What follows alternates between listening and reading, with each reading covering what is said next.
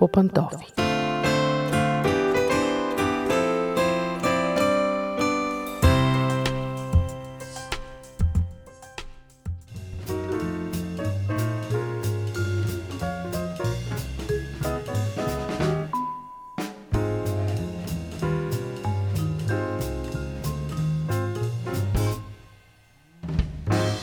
Здравейте, уважаеми слушатели! Аз съм Мира. Отново сме по пантофи и ще си говорим за това какво се случва вкъщи нещата от семейството. Днес ми дойде на ум да си говорим за искреността. Защото знаете, че всички искаме искреност и в същото време май никой не я практикува. Та какво е мястото на искреността в семейните отношения? Доколко трябва да бъдем искрени един към друг – не знам дали си спомняте една легендарна реплика на героя на Стефан Данаилов от култовия филм Дами канят, където той казваше на мъж нищо не се казва. Тази реплика сякаш обединява до голяма степен виждането на повечето хора днес за това колко трябва да бъдем искрени помежду си.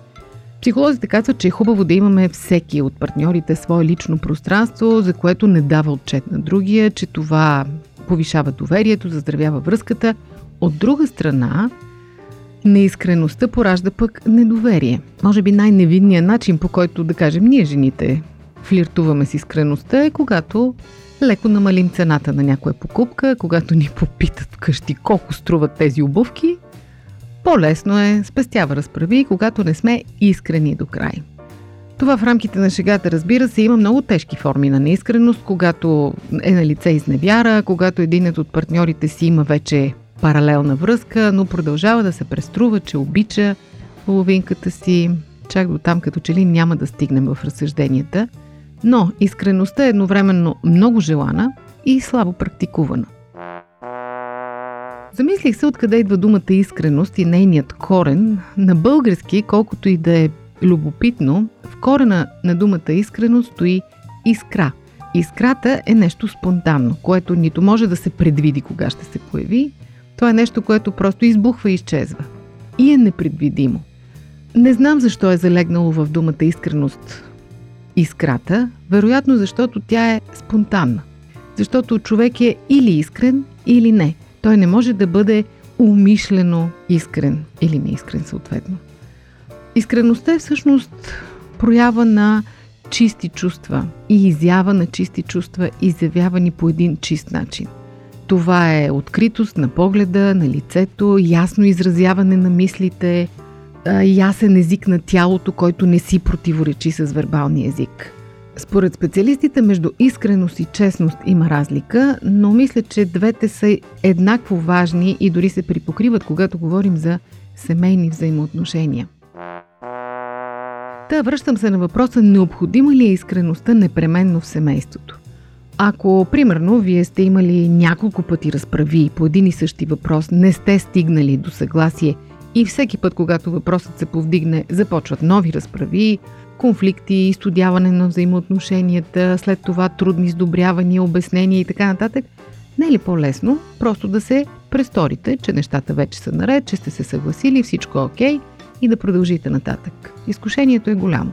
Или пък друга ситуация. Примерно, родителите на половинката ви гостуват прекалено често, на вас тяхната компания не ви е много приятна, обаче не сте искрени до край, защото не искате да разваляте отношения. Намеквате леко, отсреща няма реакция и съответно вие от тук нататък се преструвате, че всичко е наред, че ви е много приятно, т.е. не сте искрени. Та, това е в името на мира. Добро ли е или не? В същото време, много често, когато съпрузи стигнат до кошетката на психотерапевта, когато имат сериозни пробойни в отношенията си, когато дори се замислят за развод и започнат разговори с специалист, много често на повърхността изплува като причина неискреността. Единият, или пък понякога и двамата, казва аз не му вярвам или аз не вярвам. Тя не е искрена с мен до край. Тя винаги крие нещо или той съответно. Та, къде е границата? Какво да кажем за дискусии по Радио 316? Вие слушате Радио 316, продуцирано от Световното адвентно радио. Сякаш жените сме по-склонни да проявяваме неискреност, защото може би при нас емоциите по-лесно се изявяват и сме по-склонни към артистични изяви, но така или иначе неискреността руши отношенията. Ние не обичаме да има противоречие между думи и дела в отсрещната страна. И когато усетим неискреността, може би оттам започва големия проблем, когато усетим, че другият не е искрен с нас – тогава започва бавното рушене на взаимоотношенията. Тогава започват подозренията, тогава започваме дори съвсем невинни и искрени действия от другата страна да ги тълкуваме превратно, да търсим втори план, да търсим скрит смисъл и цялата семейна хармония заминава на кино. По какъв начин можем да разберем дали половинката ни е искрена с нас? Разбира се, понякога е трудно дори за професионални психолози да го разберат – Понякога някои от нас се превръщат наистина в големи актьори, но все пак, може би един от най-точните критерии, по които можем да разберем дали имаме искрен човек до себе си, е покритието между думи и дела. Когато някой съвсем искрено ни казва, че ни обича, а в същото време почти винаги намира начин да се измъкне и да намери добро извинение да не направи това, което искаме от него, може би, може би, може би имаме работа с неискрен човек – или пък, когато има недомлъвки, когато веднъж се каже едно, друг път друго по един и същи въпрос, когато забравяме какво сме казали и казваме обратното. Изобщо, може би е добре като семейни двойки да се ограмотим, да се просветим по отношение на психологията. Далеч съм от мисълта да насърчавам подозрителността и постоянното търсене на скрит смисъл за думите на другия. Това би било по-скоро пагубно. Може би първото, което трябва да направим е да направим анализ на собствената си искреност. Докъде сме искрени, доколко, кога си спестяваме искреността, по какви поводи и доколкото е възможно да изчистим тези неща. Защото едно разрушено доверие може да не се върне с години. Една рана, нанесена от недоверие, може да не заздравее много дълго време. Затова, колкото и да е трудно, колкото и да звучи пожелателно, Наистина ми се иска да работим в тази посока и да мислим за тези неща, доколко сме искрени в отношенията си. Защото понякога съгласете се, че макар да декларираме желание за искреност, реагираме много лошо на искреността. Когато мъжът е казал на жена си, не искам да ме лъжеш, искам да ми казваш наистина колко струват нещата, няма да се разправям, просто аз искам да знам. И тя следващия път е искрена, следва скандал за цената на бутушите. И естествено следващия път неискреността се връща в отношенията и започва наново криенето.